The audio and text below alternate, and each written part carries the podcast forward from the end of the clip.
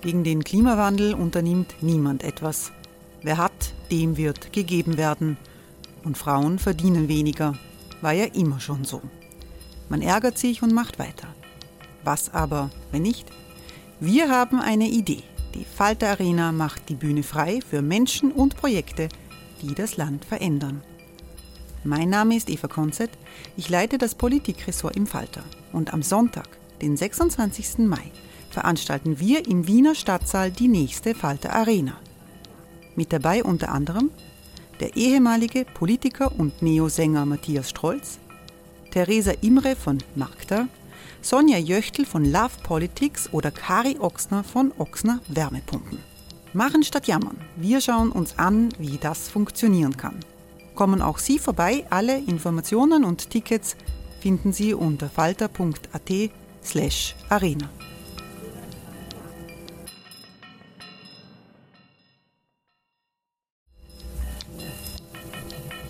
slash arena. Falter-Podcasts werden durch Werbung unterstützt.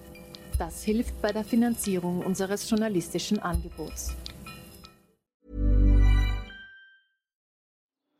Die Erderhitzung ist kein Gefühl, aber mit vielen Gefühlen verbunden. Sorgen etwa oder Angst. Eine Veranstaltung gegen diese Ohnmacht ist Tipping Time, eine Klimakonferenz der Zivilgesellschaft. Von 9.5. bis 11.5. findet Tipping Time in Kooperation von Globe Art, Solektiv und Tangente St. Pölten statt und lädt ein zu Diskurs, Diskussionen und Workshops mit namhaften Vortragenden wie Nikolai Schulz und Friederike Otto. Weitere Informationen finden Sie auf www.tangentesanktpölten.at.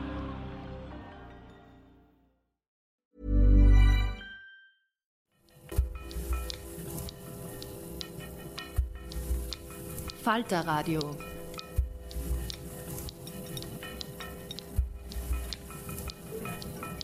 Sehr geehrte Damen und Herren, liebe Zuhörerinnen und Zuhörer, herzlich willkommen zum Falter Radio.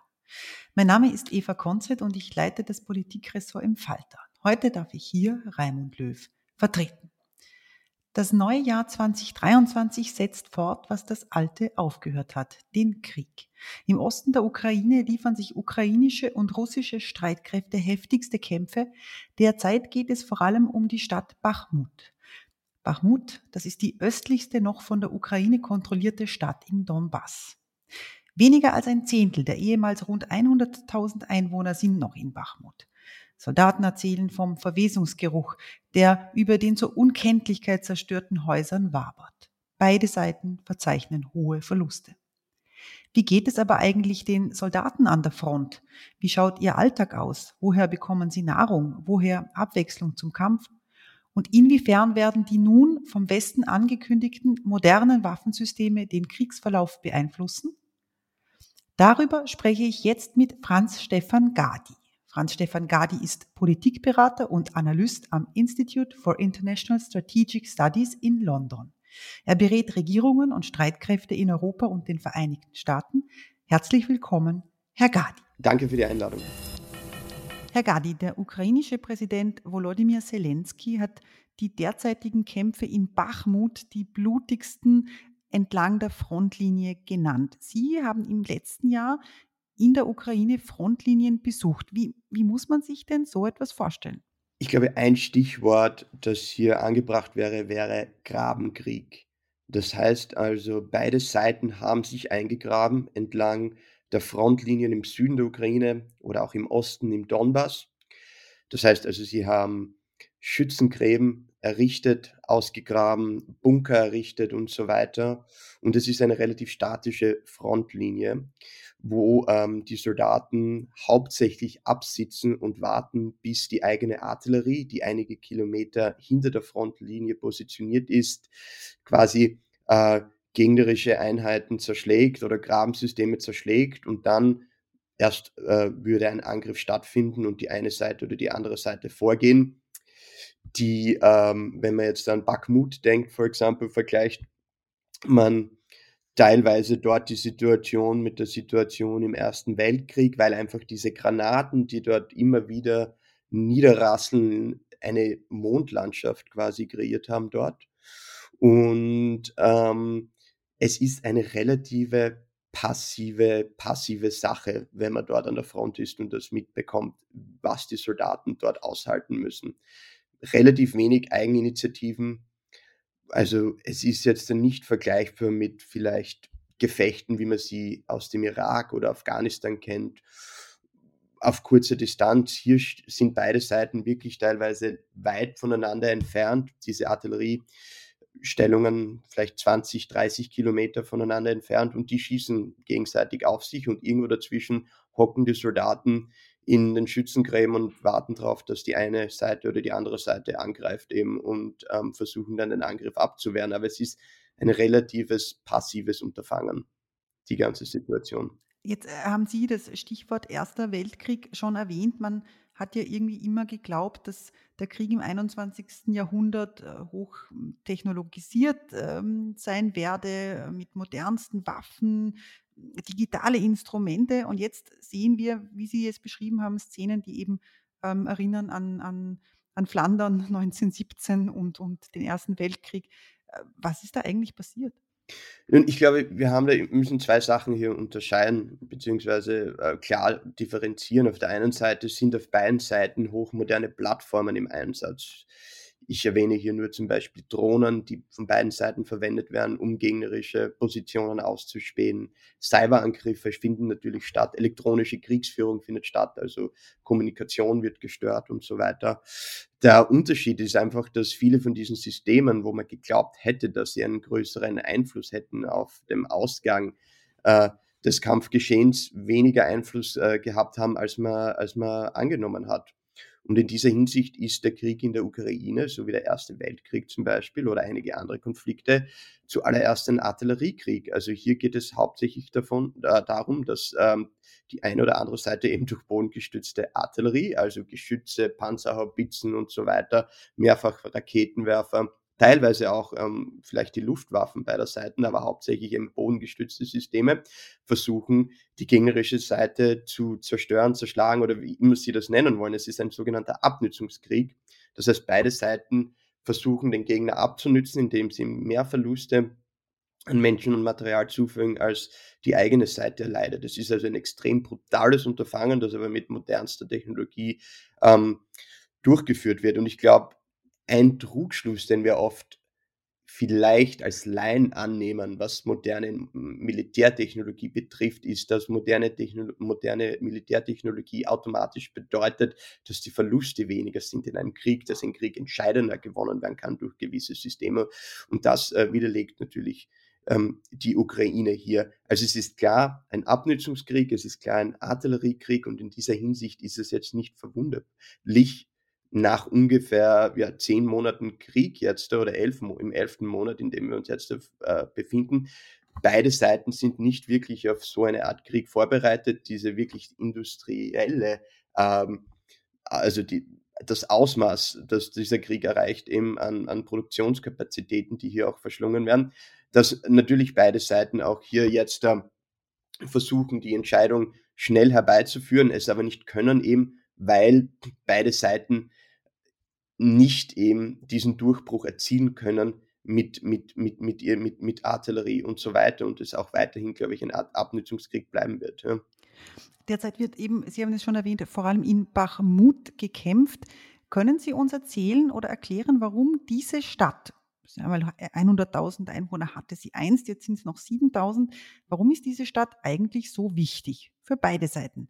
Ich glaube, sie ist wichtig, weil beide Seiten sie als wichtig erkoren haben. Es gibt natürlich einen objektiven strategischen Wert als Verkehrsknotenpunkt.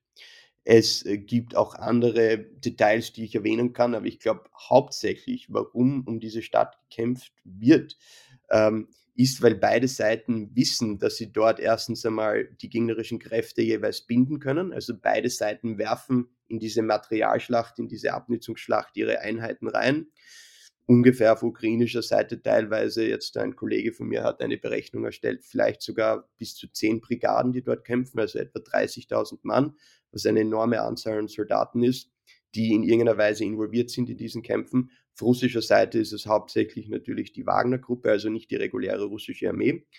Aber es hat enormen Symbolcharakter, diese Stadt. Und die Russen wollen selbstverständlich gesamten Luhansk und Donetsk äh, Oblast, also diese Bezirke, ähm, erobern, weil sie die annektiert haben. Die Ukraine wollen hier natürlich die Linie ziehen und sagen, bis hier und nicht weiter. Und es wäre ein enormer Prestigeverlust für die ukrainische Seite, müssten sie Bakhmut aufgeben. Es wäre aber kein großer strategischer Verlust. Also der Krieg würde weitergehen. Die Russen würden hier nicht jetzt den großen strategischen Volk erzielen. Aber ich glaube, um Abnutzungskrieg vielleicht besser zu verstehen, ist es wichtig zu unterstreichen, dass wir vielleicht zu viel Zeit oft verwenden, uns die Karten in diesem Konflikt anzuschauen wie oft eben eine Ortschaft jetzt äh, den Besitzer wechselt, was für Territorium erobert wird. Und vergessen, es ist nun ein Abnützungskrieg. Und ein Abnützungskrieg definiert sich hauptsächlich dadurch, dass eben Menschen und Material abgenützt, das ist ein schreckliches Wort, äh, euphemistisch eben, dass die eine Seite größere Verluste haben an Toten und Verwundeten und zerstörten Gerät als die andere. Also in dieser Hinsicht könnte Russland hier sein Ziel erreichen, indem eben mehr Ukrainer fallen als Russen. Wobei eben da dann andere Kalkulationen wichtig wären, eben komplette Produktionskapazitäten beider Länder, Waffenlieferungen aus dem Westen an die Ukraine, Mobilisierungspotenzial und so weiter, diese ganzen Statistiken, die wir jetzt nicht hier im Detail diskutieren müssen. Aber ich glaube, zusammengefasst, es ist wichtig, weil es wichtig ist und weil es von beiden Seiten als wichtig erkoren wurde. Kommen wir dann gleich auch noch zu den Waffenlieferungen. Ähm, auf der einen Seite und einer möglichen weiteren Mobilmachung äh, von russischer Seite. Sie sagen 73.000 ukrainische Soldaten, Zehntausende russische Söldner. Wie leben denn diese Menschen an der Front? Wie kann man sich den Alltag eines Soldaten im Grabenkrieg vorstellen oder wie muss man sich diesen Alltag vorstellen? Naja, es hängt, also man kann hier nicht großartige Verallgemeinerungen treffen. Ja, es hängt davon natürlich ab, wie die Situation ist, ob eine Offensive stattfindet oder nicht, ob die eine Seite stärker äh, jetzt äh, Artillerie benutzt und so weiter, ja, ob vielleicht gepanzerte Systeme, Panzer und so weiter eingesetzt werden, ob eben ein Vormarsch stattfindet. Und, aber reden wir mal jetzt im Allgemeinen, wie man sich das vorstellen kann und wo ich ein bisschen die Erfahrung jetzt gesammelt habe, wie ich das letzte Mal in einem Land war es ist so, ich glaube, das Schlüsselwort ist, ist, ist wieder Passivität. Es, man ist enorm passiv als Soldat. Man sitzt in einem Unterstand, in einem Bunker. Im Hintergrund ist äh, ein Trommeln zu hören oft. Auf der einen Seite ähm, ist dieses Trommeln fast beruhigend, weil es ist kontinuierlich, aber es ist die Artillerie, die schießt, wahrscheinlich 10, 20 Kilometer hinter der, hinter der Frontlinie. Dann hört man das Summen von Drohnen zum Beispiel. Drohnen, die meiste Zeit können Drohnen dann nur fliegen, wenn wirklich klare Sicht ist und so weiter und es nicht letzte elektronische ähm, Kriegsführung den, die Benutzung von Drohnen äh, unmöglich macht. Ja. Aber grundsätzlich hört man das Summen von Drohnen auch, die irgendwelche Aufklärungsflüge durchführen, von der eigenen Seite selbstverständlich, teilweise von der gegnerischen Seite. Es ist immer gut, wenn es bewölkt ist, weil Drohnen dann nicht fliegen können. Das heißt, Drohnen werden hauptsächlich äh, benutzt, eben, um den Gegner auszuspähen und dann schnell mit Feuer zu belegen und so weiter. Dann ist natürlich die Versorgung und so weiter relativ äh, prekär in diesen Situationen, weil eben beide Seiten sich konstant eigentlich beschießen. Und ich habe persönlich noch nie so einen Artilleriekrieg vorher erlebt und es ist wirklich ein, ein, konstantes Bombardement, sogar an Tagen eben, wo keine größeren Kampfhandlungen stattfinden. Also es erinnert wirklich teilweise an Erzählungen von anderen Kriegen. Also ich will jetzt nicht so weit gehen, um zu sagen, in den Ersten Weltkrieg, weil die Dimension natürlich um einiges kleiner ist, aber ähm, man kann schon Ähnlichkeiten erkennen, wie sowas, also von, von, von den Abläufen und Prozessen her. Und dann ist es eben so, dass wenn es dann irgendwann einmal wirklich zu größeren Operationen kommt, dieses Feuer langsam zu einem Trommelfeuer wird, an Intensivität gewinnt und dann probiert man langsam und sukzessive die gegnerischen Gräben zu zerstören, indem er eben ähm, sehr schnell, aber kontinuierlich eben die gegnerischen Gräben mit Feuer belegt und dann irgendwann einmal versucht langsam vorzustoßen. Und die Vorstöße pro Tag, die beiden Seiten, also jetzt im Fall von Bakhmut die russische Seite erzielen, sind vielleicht 20, 30 Meter, 100 Meter, höchstens ein paar hundert Meter. Also keine großen, keine großen Geländegewinne, die da stattfinden. Das ist alles mit enormen Verlusten verbunden und natürlich bei jedem von diesen Angriffen gibt es Dutzende Verwundete, Tote, die von, nach hinten gebracht werden müssen und so weiter, Leute mit Gehirnerschütterungen das Sanitätssystem beider Seiten ist in so einer Situation natürlich extrem, extrem gefordert. Und ähm, die psychologische Wirkung muss man sich natürlich auch vorstellen, weil man eben so passiv ist. Und das ist ja psychologisch, glaube ich, erwiesen. Wenn man passiv einer Situation ausgesetzt ist, ist es oft nervenzerreibender, äh, als wenn man aktiv etwas machen kann. Aber in Wirklichkeit ähm, ist man in einem Rahmen, wo Artillerie einen treffen kann, dann ist oft vieles vom Glück abhängig. Und ich glaube, langfristig macht das sehr zum, oder zermürbt das natürlich die Soldaten und daher ist es enorm wichtig, dass eben beide Einheiten oder beide Seiten Einheiten rotieren können von der Frontlinie. Das heißt, ein Zug, eine Kompanie, also 30, vielleicht 100 Mann, kommen an die Front, 30, 100 Mann werden wieder rausgenommen für ein paar Tage und ähm, in die Etappe geschickt, um sich dort zu erholen. Und so wird das durchrotiert, durchrotiert. Durch die Mobilisierung auf russischer Seite ist es jetzt so, dass die Russen das können. Konnten sie nicht vor der ersten Welle der ähm, ähm, Mobilisierung eben in Russland. Auf ukrainischer Seite, weil ja seit Anfang des Krieges eine Totalmobilisierung stattgefunden hat, also alle Männer waffenfähigen, äh, wehrfähigen Alters zu den Waffen gerufen worden, konnten die Einheiten schneller rotieren. Und das ist natürlich enorm wichtig in solch einer Situation, weil lang hält das kein Mensch einfach aus. Das heißt, diese Soldaten leben im Schützengraben. Die kochen im Schützengraben, die schlafen im Schützengraben, die schlagen sich die Zeit tot im Schützengraben. Also sie sind in, in, in, in, in, in, in, in äh, Unterkünften etwas hinter dem Schützengraben. Und ich rede ja das jetzt, Schützengraben ist ja hier nur symbolisch quasi. Also es ist ein Grabensystem, hier gibt es die, also es ist eine, eine, eine Tiefenverteidigung, eine sogenannte, also es sind mehrere Grabensysteme angelegt, wo auch Häuser teilweise dazu äh, gehören, wo Bunker, also Betonbunker und so weiter dazu gehören und andere Systeme. Also es ist jetzt nicht nur dieser schmutzige Graben, man, den man vielleicht aus dem Ersten Weltkrieg kennt oder der aus ein paar Bildern eben auch zu sehen ist von Bakhmut. Das sind schon auch komplexere Systeme und auch unter Anführungszeichen halt äh, sichere Systeme, ähm, Grabensysteme und auch ähm, weit verzweigter und so weiter. Also die Männer schlafen dann teilweise in Häusern oder in anderen Unterkünften und dann, wenn Alarm ist, gehen sie vorne äh, in die in die in die in die ähm, ersten äh, Sturmausgangsstellungen beziehungsweise Verteidigungsstellungen und so weiter. Und ja, aber wie gesagt, das ist auch von Front zu Front verschieden. In der Hinsicht, das, was ich gesehen habe, ist, ist relativ, ja, also da waren die Soldaten auch also in Unterkünften untergebracht, weiter hinten, beziehungsweise in Holzbaracken und so weiter, ja, und nicht direkt halt im Graben, wo sie geschlafen haben.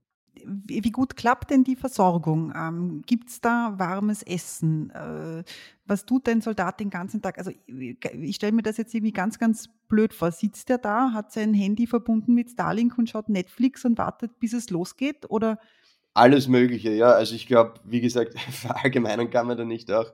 Einige schauen Netflix, andere. Es hängt davon ab auch, wissen Sie, ähm, direkt, also an der Front an sich. Also ich war davor nicht jetzt mit einem äh, Handy unterwegs zum Beispiel. Es ist nicht so, dass Mobiltelefone dort gewünscht sind, weil man natürlich äh, die Position dadurch orten kann.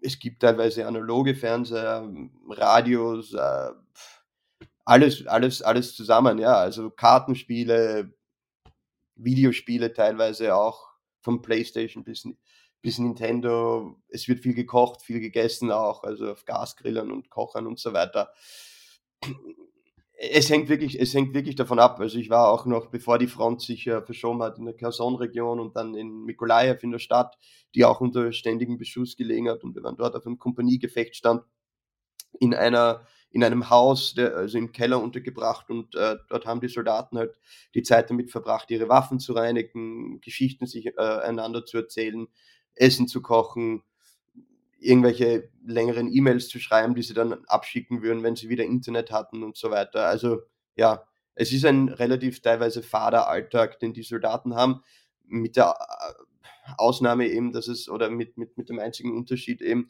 dass es immer wieder relativ schnell brenzlig werden könnte und schnell ein Einsatz stattfinden könnte, ein Artillerieangriff und so weiter. Und sie sich schon immer bereithalten müssen, natürlich auch. Und dann Natürlich gibt es auch einzelne Missionen, auf die diese Soldaten dann immer gehen, ob es ein Spätrupp ist, der ausgeschickt wird, ob es eben, weiß nicht, mit einer Schafschützin da äh, geredet eben, die mir erzählt hat eben, dass sie ähm, dann halt teilweise eingesetzt wird für ein, zwei Tage und probiert halt an der Front eben äh, eine günstige Position zu erreichen und von dort eben ja Ziele zu bekämpfen, also auf Russen schießen zu können und so weiter. Das dauert alles natürlich Zeit, Missionen werden geplant, koordiniert, Nachschub wird versucht bereitzustellen, aber es wird auch administriert eben, also Nachschuboffiziere, Unteroffiziere, die eben Munition ausgeben, die Schutzwesten ausgeben, Helme reparieren versuchen und so weiter oder eben schauen, dass Batterien für Funkgeräte vorhanden sind, alles Mögliche zusammen. Ja, also es, es passiert sehr viel.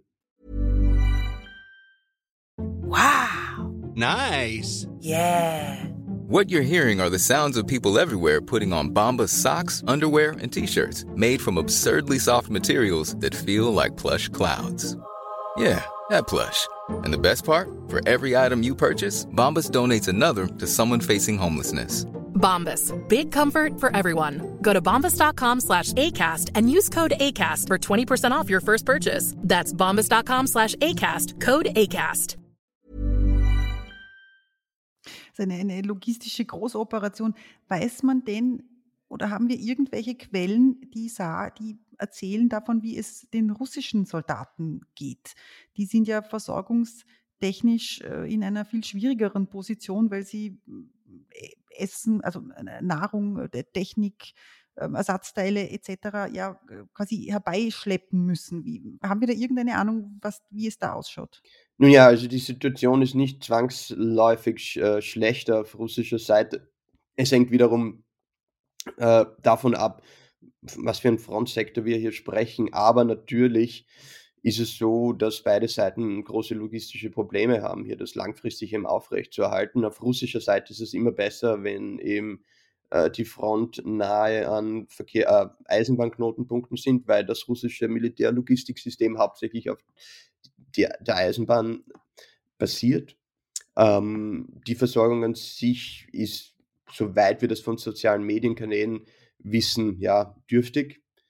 Dürftig. Äh, hier ist vor allem nicht das Essen im Vordergrund, aber die Mannesausrüstung, also warme Jacken, Schuhe, Stiefel, Heizmaterial und so weiter. Im Winter ist es natürlich viel schwieriger, wirklich hier die Kampfkraft zu, also die sogenannte Kampfkraft zu erhalten. Das heißt halt zu schauen, dass es dem Soldaten gut geht, dass er eine warme Decke hat, dass er eine warme Jacke hat und so weiter, um im Winter auch wirklich überleben zu können und eben äh, ja zu operieren können. Und hier gibt es natürlich enorme Defizite von dem, was wir wissen über soziale Medienkanäle auf russischer Seite. Aber ich, wie gesagt, ich war nie auf der russischen Seite und kann das natürlich auch nur ablesen von Informationen, die ich eben äh, ja, über die Medien bekomme. Wie wichtig in militärstrategischen Überlegungen ist denn die Versorgung der Soldaten? Also wenn wir uns in der Geschichte anschauen, ähm, wie wie und warum Konserven oder Margarine erfunden worden ist, eben genau um Soldaten zu, zu ernähren, zu versorgen. Wenn wir uns überlegen, ähm, im Vietnamkrieg, äh, die amerikanischen Sea Ratios waren dann eine Ersatzwährung am Schwarzmarkt. Ähm, ich habe mal gehört, dass ich glaube 60 oder 70 Prozent der Kampfkraft des Soldaten besteht darin, wie gut er versorgt ist. Das ist so etwas, worüber wir sonst nicht so sehr sprechen, weil wir uns den Soldaten immer vorstellen als denjenigen, der die Waffe in der Hand hält und schießt. Ähm, aber im Grunde gibt es da ja ein System dahinter, das funktionieren muss, oder nicht? Ja, ich meine, äh, gehen Sie zu, in jede Kaserne des österreichischen Bundesheers in Österreich und äh, Sie können sehr schnell, glaube ich, eine Revolution erwarten, wenn das Essen drei Tage mal schlecht ist und so weiter. Also die Moral sinkt enorm, was das betrifft. Und Sie würden es nicht glauben, wie viel Zeit Soldaten äh, damit verbringen, sich nur über das Essen zu beschweren, beziehungsweise das Essen auch zu loben oder halt irgendwelche Strategien zu entwickeln, wie man an Essen kommt, ja, wenn in einer Kaserne das Essen nicht als sonderlich gut eingestuft wird. Und auch für was das Geld dann, das man dann verdient, ausgegeben wird, primär im Essen und Trinken und so weiter, ja. Napoleon hat einmal gesagt, dass eine Armee grundsätzlich auf ihrem Bauch marschiert. Und das stimmt in gewisser Weise auch. Und er hat natürlich dann auch noch den Satz gesagt, eben, dass die äh, Moral zu jetzt der physischen Faktoren im Verhältnis 3 zu 1 von der Wichtigkeit betrifft, was die militärische Kampfkraft betrifft. Und die Moral ist in vielerlei Hinsicht beeinflusst eben auch von Nachschub von der Nahrung, aber eben nicht nur allein von der Nahrung an sich. Ein wichtiges Element selbstverständlich und ein Soldat braucht viel, viel an Essen. Und ich erinnere mich immer auch, in jedem Stützpunkt, wo ich zum Beispiel war in Afghanistan, während meiner Einsätze mit dem amerikanischen Militär, aber selbst mit den Rumänen, aber vor allem bei den amerikanischen Soldaten, also bei der US Army oder US Marine Corps, ist es wichtig, dass in den kleinsten ähm, äh, also Posten beziehungsweise äh, Stützpunkten gab es zum Beispiel Eis, weil amerikanische Soldaten an sich Eis einfach sehr lieben. Sie lieben ihre Ice Cream und egal wo und wie abgeschottet oder wie, äh, also äh, ja, im letzten Winkel Afghanistans auch dieser Stützpunkt gelegen war, wurde Ice Cream hingebracht. Und das war enorm wichtig, weil das auf jeden Fall die Moral gestärkt hat der Soldaten. Und ich glaube, Nachschub an sich ist enorm wichtig. Und man sagt ja auch immer, dieser Spruch, ich weiß jetzt nicht, wer ihn gesagt hat, ich glaube, es stimmt nicht ganz, aber äh, Amateure reden von Strategie und ähm, die Professionellen reden von Logistik. Und also im Militärwesen. Und ich glaube, in dieser Hinsicht und Logistik natürlich und vor allem in so einem, ist enorm wichtig und in, vor allem in so einem Abnutzungskrieg, eben wie er jetzt in der Ukraine stattfindet, wo beide Seiten enorm enorme äh, äh, Verluste haben und auch einen enormen Bedarf haben an, an Material und, und, und, und äh, Vorräten und so weiter.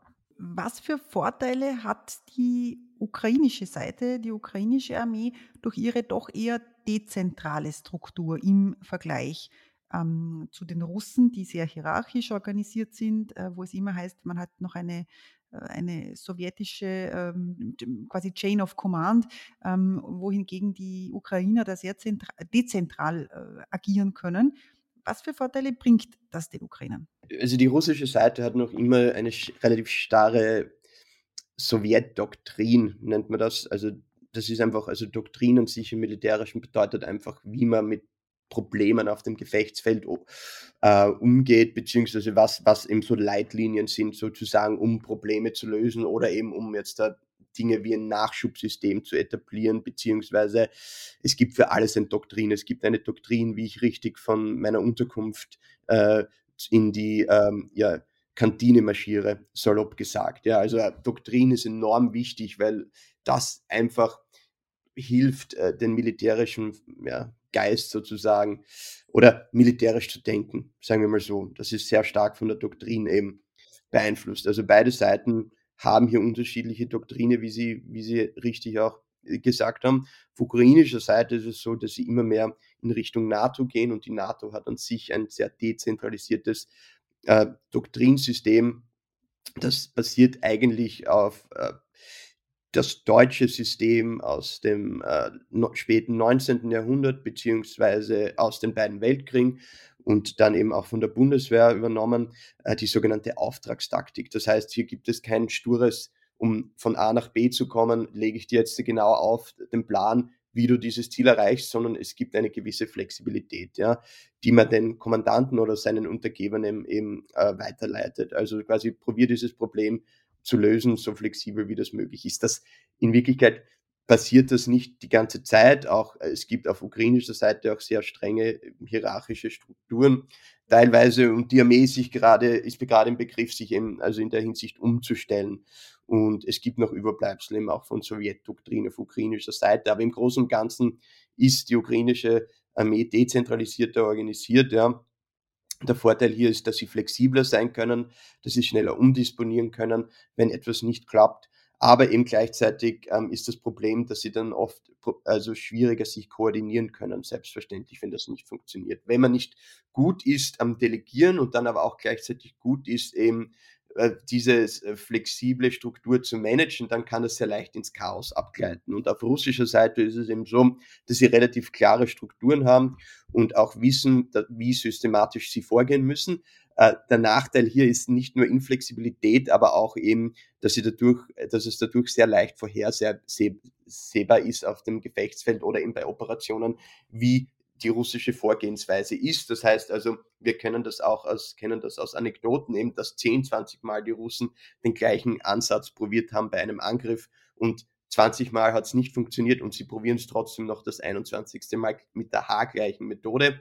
Und ähm, für die ukrainische Seite ist es dann relativ einfach, so einen Angriff abzuwehren, beziehungsweise den Gegner eben ähm, kampfunschädlich zu machen. Also das ist im Groben der Unterschied zwischen die den beiden Doktrinen. Und wie gesagt, auf ukrainischer Seite ist das gerade im Begriff, sich auch zu verändern. Und diese Auftragstaktik an sich wird teilweise angewandt, aber sehr schwierig. Also ich will da jetzt nicht in größere Details gehen. Ich glaube, es ist auch teilweise überzeichnet, wie dezentralisiert auf ukrainischer Seite die Struktur ist. Es ist im Allgemeinen schwierig, große Verallgemeinerungen auf ukrainischer Seite zu treffen, weil eben hier sehr viel ad hoc gemanagt wird, wirklich also sehr viel direkt vor Ort ähm, versucht wird, neu zu denken, zu, umzudenken, zu implementieren und so weiter. Also schon ein krasser Gegen Gegensatz zu der russischen Vorgehensweise, aber das nicht zwangsläufig offiziell alles sanktioniert ist eben bei, von dem ukrainischen ähm, Oberkommando. Jetzt hat die New York Times einen äh, interessanten Artikel veröffentlicht über eine Bastlerwerkstatt in Bachmut, wo äh, auf äh, handelsübliche chinesische Drohnen versucht wird, Granaten aus einem 3D-Drucker ähm, zu setzen oder diese Drohnen damit zu bestücken. Ähm, man hat gerade bei den Ukrainern oft das Gefühl, dass auch viel improvisiert wird, dass da fast schon eine Form von Guerillataktik angewandt wird. Sehen Sie das auch so? Nun, es ist nicht wirklich eine Guerillataktik. Also Guerillataktik wäre, ähm, wär, glaube ich, etwas, etwas anders hier äh, in diesem Kontext.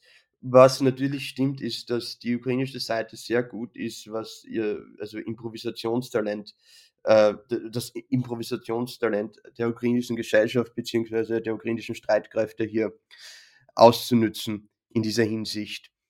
Man darf aber nicht den Einfluss von diesen Systemen überschätzen. Es bleibt hauptsächlich ein bodenbasierender Artilleriekrieg. Diese Systeme haben natürlich einen gewissen Effekt, aber letztendlich wird die Seite gewinnen, die schneller und in größerer Anzahl eben salopp gesagt 155 mm Granaten und ähm, Raketen auf die andere Seite abfeuern kann und dadurch größere Verluste erzielen. Da können natürlich diese Systeme teilweise helfen und Drohnen sind wichtig, aber Drohnen sind vor allem wichtig eben, äh, um die gegnerische Seite aufzuklären beziehungsweise Zieldaten eben zurückzuschicken und dadurch eben diesen Artilleriezyklus, diesen Feuerzyklus eben zu, zu beschleunigen. Und ja, ob jetzt da auf einer Drohne eine Granate ist oder wie das dann wirklich funktioniert, hat eine gewisse psychologische Wirkung, selbstverständlich, die nicht zu unterschätzen ist. Es wird aber jetzt dann nicht die kriegsentscheidende Waffe sein. Und ich glaube, grundsätzlich muss man sagen, diese ganzen Improvisationen sind nicht kriegsentscheidende ähm, Maßnahmen. Viel wichtiger ist, dass man auf wirklich höherer strategischer Ebene die Maßnahmen setzt, eben ein gutes Operationskonzept, also ein operatives Konzept beziehungsweise einen richtigen Plan entwickelt, wo eben diese ganzen einzelnen Elemente von Artillerie, von Drohnen, Kampfflugzeugen, alles Mögliche äh, im sogenannten Kampf der verbundenen Waffen zu agieren. Das heißt also gut integriert, dass diese Systeme eben den Gegner bekämpfen können und dadurch eben gleichzeitig die eigenen Verluste auch minimieren. Das ist, das ist das Wichtigste. Und ich glaube, wir sind oft, wir haben oft einen Technologiefetisch im Westen, vor allem was diese Systeme betrifft. Und wir reden dann eben die Reichweite, die Durchschlagskraft von einzelnen Waffensystemen und Raketen. Aber in Wirklichkeit geht es ja darum, dass diese Systeme interagieren oder dass man die integriert eben mit anderen Systemen auf der eigenen Seite, Plattformen, sie gut koordiniert und so weiter und einbettet eben in ein größeres operatives Konzept. Das bringt den Erfolg und nicht jetzt ein einzelnes System. Also die Wunderwaffen, äh, die gibt es einfach nicht. Ja. Jetzt die, haben die Ukrainer ähm, oft gesagt äh, in Richtung Westen, ihr gebt uns zu viel äh, zum Verlieren und zu wenig zum Gewinnen. Also es geht um Waffenlieferungen. Jetzt haben sich die westlichen Partner ja dazu durchgerungen, Kampfpanzer zu liefern, Abwehrsysteme zu liefern, ähm, französische AMX-10S, deutsche Marderpanzer, ähm, amerikanische Systeme. Was genau wird denn da jetzt geliefert? Worin unterscheidet es sich von früheren Lieferungen und wie entscheidend ist das für den weiteren Kriegsverlauf? Nun, ich glaube, wir müssen jetzt nicht die ganze Liste an Systemen hier durchgehen. Im, im Allgemeinen vielleicht ein paar Punkte hier. Was die Ukraine im Moment wirklich braucht, ist erstens einmal Unterstützung, was die Gefechtsfeldaufklärung betrifft. Das wird teilweise von der NATO und den Vereinigten Staaten bereitgestellt, also einfach Daten über die russischen Front äh, beziehungsweise wo eben russische Positionen sind, wo russische Nachschubbasen sind und so weiter. Enorm wichtig. Das hat auch einen großen Unterschied gemacht. Zweitens ist es enorm wichtig, die äh, kontinuierlichen Munitionslieferungen angefangen von 150 Millimeter äh, Artillerie, Granaten bis eben Raketen, die geliefert werden können für die sogenannten HIMARS, also Präzisionswaffensysteme, die mit großer Effektivität eingesetzt wurden und so weiter, aber eben alle möglichen Munitionsarten, die benötigt werden. Das dritte Wichtige ist Unterstützung, eben was jetzt äh, also die Reparatur dieser einzelnen westlichen Systeme betrifft, weil die Ukraine erst allmählich diese Systeme reparieren kann. Zum Beispiel die Panzerhaubitze 2000, ein System, das aus Deutschland geschickt wurde, sehr effektiv eingesetzt wurde, aber eben die Ukraine tun sich relativ schwer, diese Systeme direkt in der Ukraine zu reparieren. Das muss dann außer Land gebracht werden und dann wieder eingesetzt werden. Das Problem ist, und das ist der nächste Punkt, ist eben die allgemeine Abnutzung von diesen Geräten. Stichwort Panzerhaubitze 2000. Irgendwann einmal, wenn man sehr viel schießt mit diesen Haubitzen muss das Rohr zum Beispiel ausgewechselt werden. Nun, es muss also ein Rohr quasi geliefert werden. Also nicht quasi, es muss geliefert werden.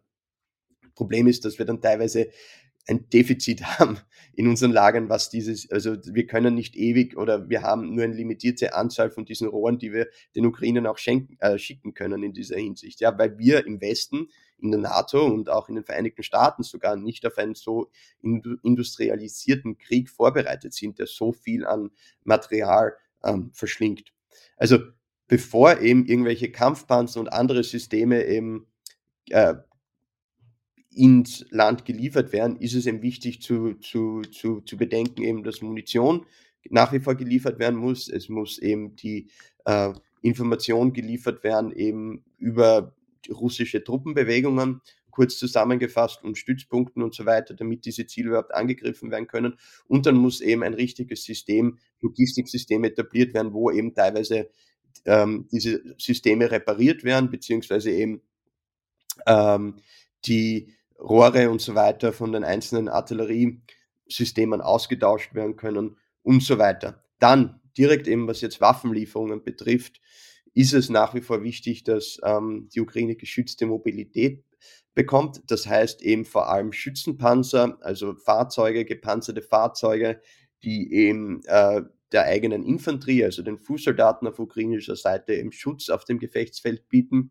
Warum sind die wichtig? Sie sind wichtig, weil es hier von Anfang an ein großes Defizit gegeben hat in den ukrainischen Streitkräften. Die ukrainischen Streitkräfte hatten an sich nie einen Kampfpanzermangel, einen großartigen. Das Problem vielmehr bei den Kampfpanzern war wiederum oft, dass ihnen die Munition schnell ausgegangen ist, beziehungsweise dass sie selbst nicht Schützenpanzer als Unterstützung gehabt haben. Da gehe ich wieder zurück auf dieses Konzept des Kampfes der verbundenen Waffen. Ein Panzer ohne eben einen Schützenpanzer, der diesen Panzer sozusagen schützt und die eigene Infanterie schützt, ist sehr verwundbar. Warum?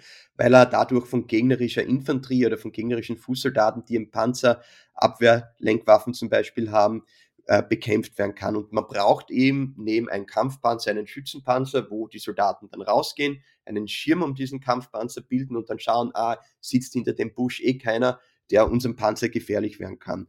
Und dazu eben, um eben Kampfpanzer effektiv einzusetzen, braucht man zum Beispiel Schützenpanzer oder andere Fahrzeuge, damit sie eben mit den Panzern mitfahren können und dann eben ähm, diesen Kampf der verbundenen Waffen, weil Kampf der verbundenen Waffen, ich habe das mal mit einem Steinschere-Papierprinzip verglichen, also eine ähm, äh, also eine Fähigkeit gleicht die andere Fähigkeit aus und so weiter. Ja. In dieser Hinsicht ist es enorm wichtig, eben, dass man zum Beispiel diese geschützte Mobilität für die Ukraine eben liefert, also jetzt zum Beispiel diesen Marder-Schützenpanzer und so weiter, aber auch andere Systeme. Und wie gesagt, es ist nicht jetzt, es ist relativ belanglos, glaube ich, für, für, den Zuhör, für die Zuhörerinnen hier, was jetzt also im Detail geliefert wird. Wichtig ist nur zu verstehen, auf der einen Seite braucht äh, die Ukraine, um eben Offensiven durchzuführen, diese Schützenpanzer, Munition, aber auch für Kampfpanzer, dann natürlich langfristig irgendwann einmal auch eine größere Anzahl westlicher Kampfpanzer wahrscheinlich. Aber hauptsächlich, was die Ukraine braucht an Systemen im Moment, ist nach wie vor Artillerie und sind eben Flugabwehrsysteme, die gebraucht werden, damit eben ein Schutzschirm über die eigenen Bodentruppen geworfen werden kann, dass die russische Luftwaffe nicht ein, also Einsätze fliegen kann, sozusagen, damit die russische Luftwaffe abgeschreckt wird, Einsätze eben gegen ukrainische Bodenziele zu fliegen. Und in dieser Hinsicht ist es so, dass wir natürlich Defizite haben im Westen. Wir werden nicht ewig alles liefern können. Wir müssen uns hier auch sehr klare Gedanken machen, wie unsere eigenen Arsenale sind. Wir haben keine unendlichen Munitionsarsenale, wir haben aber auch keine unendliche Anzahl an Kampfpanzern und so weiter. Und die russische Seite spekuliert natürlich, dass früher oder später wir sagen, okay, das, wir können nichts mehr liefern, beziehungsweise ähm, es ist uns einfach jetzt da zu viel und auch politisch zu brisant. Und ähm, die russische Seite spielt hier selbstverständlich auf Zeit. Und ich glaube, am Westen hier können wir da ein klares Signal schicken, indem wir sagen, okay, wir liefern jetzt da moderne Kampfpanzer, auch Stichwort Leopard 2 in Deutschland oder eben die Briten, die ihren äh, Tank, äh, ihren, ihren, ihren Kampfpanzer liefern oder auch andere. Das große Problem hinter all dem ist natürlich, um wieder auf unser Initialgespräch, äh, die, die ersten paar Minuten unseres Gesprächs zurückzukommen, äh, die Logistik. Wenn man halt 15 verschiedene Systeme hat, die dort im Feld sind, muss man natürlich 15 verschiedene Logistikketten aufbauen. Das ist enorm schwierig von der Militärlogistik her. Und ähm, das kann natürlich auch irgendwann einmal zum ja, äh, Problem werden für die ukrainische Seite, diese einzelnen Plattformen dann auch zu bedienen. Auch äh, das Problem, wenn die Kaliber von einzelnen Kanonen und so weiter verschieden ist. Also da, es ist enorm schwierig. Es ist enorm schwierig. Und das, da bedarf es wirklich einer guten, guten Koordination. Das ist wahnsinnig spannend, was Sie erzählen, vor allem weil die Diskussion, auch wenn man sich jetzt die, an die deutschen Feuilletons erinnert, eigentlich immer darum gegangen ist, ähm, dass man nur Defensivwaffen liefern möchte. Ich meine, Österreich liefert keine Waffen, das äh, verbietet uns das Neutralitätsgesetz, aber in Deutschland hat man immer gesagt, wir liefern nur Defensivwaffen. Jetzt sagen Sie, ähm, die Unterscheidung ist äh, da ein bisschen willkürlich, weil ohne Schützenpanzer kann ich keinen Pan Kampfpanzer fahren. Ja, es ist relativ willkürlich. Also man kann natürlich jetzt damit definieren, es gibt auch teilweise Definitionen, was eine Defensivwaffe ist, beziehungsweise was eine Defensivwaffe eben äh, anrichten kann an Schaden und so weiter und, und was die Reichweiten sein sollten von Defensivwaffen oder Offensivwaffen. Also es ist eine sinnlose Diskussion meiner Meinung nach. Ja. Äh, weil jede Waffe kann defensiv eingesetzt werden, jedes System kann in gewisser Weise offensiv auch eingesetzt werden. Es ist eine sinnlose, sinnlose Debatte, die wir nicht führen müssen. Ich glaube, es ist viel wichtiger, einfach zu sagen, okay, wir stehen auch 2023 der Ukraine bei, wir liefern die Systeme, die wir können, wir liefern die Munition, die wir können, wir unterstützen das Land, soweit wir es können. Letztendlich ist es eine ukrainische Entscheidung, ob sie diesen Krieg fortsetzen oder nicht. Das obliegt nicht ähm, westlichen Regierungen hier eine Entscheidung zu treffen. Es ist letztendlich auch ukrainisches Leben, das hier geopfert wird. Und auch ähm, ist es so, dass auf russischer Seite natürlich dezidiert darauf spekuliert wird, dass früher oder später diese westliche Unterstützung ja, äh, versickern wird, beziehungsweise abnehmen wird. Daher spielen die Russen hier ganz klar auf Zeit und versuchen eben diesen Abnutzungskrieg so verlustreich wie möglich für die ukrainische Seite zu gestalten. Gibt es denn Zahlen über Verluste auf ukrainischer und auf russischer Seite? Ja, also die Verluste mittlerweile auf beiden Seiten sind, also an getöteten Soldaten gehen sicher in die Zehntausende. Also ich will jetzt nicht im Detail spekulieren, wie hoch die Verluste sind. Ich glaube, sie sind aber relativ, relativ, relativ schlimm äh, für beide Seiten, beziehungsweise nicht nur die Toten, sondern auch die Verwundeten. Langfristige Schäden, was ein Krieg mit einer Gesellschaft macht, also das will man sich wahrscheinlich gar nicht vorstellen an sich. Also schlimm, ja schrecklich. Also sehr traurig, die Geschichte in dieser Hinsicht. Ja. Erlauben Sie mir noch eine allerletzte Frage. Ähm, es wurde doch sehr, sehr darüber spekuliert, ähm, dass eine zweite Mobilmachung in Russland bevorstehen könnte, ähm, vor allem jetzt äh, nach den Weihnachtsfeiertagen, äh, nach dem russischen Weihnachten, also quasi im Jänner 2023. Glauben Sie das auch? Wird es eine weitere Mobilmachung auf russischer Seite in Bälde geben? Nun, es werden ja wieder Wehrpflichtige zu den Fahnen sozusagen gerufen in ein paar Wochen in Russland. Äh, ich glaube, das System an sich würde natürlich wieder überlastet werden, aber das große Problem, das ich oft in der westlichen Berichterstattung auch sehe, ist, dass man sich da ein bisschen teilweise lustig macht, auch über die äh, russische Unfähigkeit, wie sie eben gewisse Systeme wie eben diese Mobilisierung ähm, implementieren und dann letztendlich, was man erkennt, dass beide Seiten eigentlich relativ gut sind zu improvisieren und es funktioniert trotzdem immer wieder und diese Mobilisierungswelle, die erste hat ihren Job erfüllt sozusagen. Die Front hat sich stabilisiert und es werden neue Einheiten aufgestellt, beziehungsweise ist das ein großer Faktor im Moment für, also was die ukrainische zukünftige Militärplanung betrifft. Also sie müssen das reinfaktorieren, eben dass mehr äh, russische Soldaten an der Front sein werden. Ich kann mir sehr gut vorstellen, ich bin schon überzeugt, dass es neue Aushebungen geben wird auf russischer Seite. Ja, wie groß, schwierig jetzt dazu sagen. Ja, da müsste ich mir jetzt noch einmal genau die Daten anschauen. Aber ja, es wird mit großer Wahrscheinlichkeit zu einer neuen Mobilisierungswelle kommen. Herr Gadi, ich danke Ihnen sehr herzlich für dieses Gespräch. Vielen Dank. Das war der Falter Podcast. Ich verabschiede mich bei Ihnen, liebe Zuhörerinnen und Zuhörer. Es sei Ihnen noch ein Falter-Abo ans Herz gelegt unter www.falter.at/abo. Die Technik betreut Philipp Dietrich, die Signation hat Ursula Winterauer gestaltet. Ich verabschiede mich und wünsche Ihnen einen schönen Tag. Auf Wiederhören. Sie hörten das Falterradio, den Podcast mit Raimund Löw.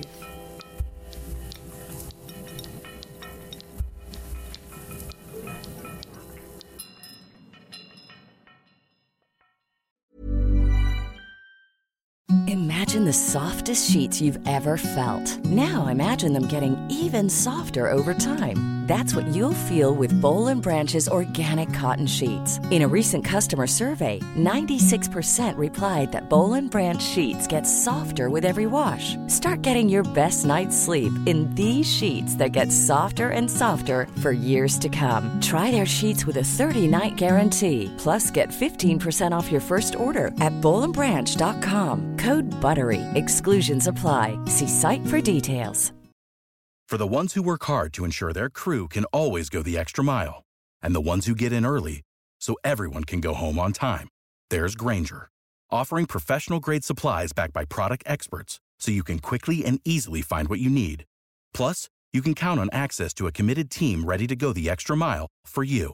Call, clickgranger.com, or just stop by. Granger, for the ones who get it done.